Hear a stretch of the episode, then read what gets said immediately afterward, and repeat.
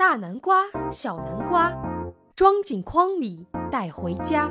夜晚化身好妈妈，讲个故事人人夸。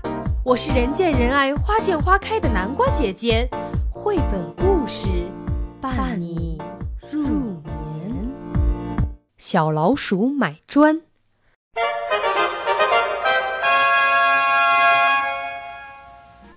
黑熊是个大富翁，小老鼠却很穷。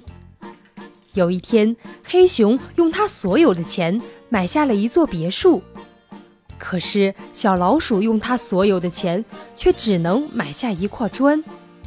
他说：“黑熊，现在我已经有了一块砖，以后的我的房子就造在你的房子旁边。”黑熊哈哈大笑：“哈哈哈，笑死人了！”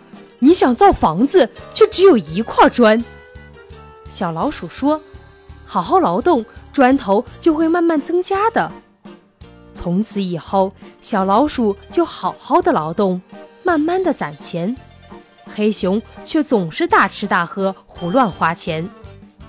有一天，黑熊没钱了，只好来跟小老鼠商量：“借我一点钱吧。”小老鼠说：“我不借。”不过，你可以把你房子里的砖头卖给我些。黑熊卖了五块砖给小老鼠，小老鼠在黑熊墙上的五块砖上做了记号，写上这是小老鼠的砖。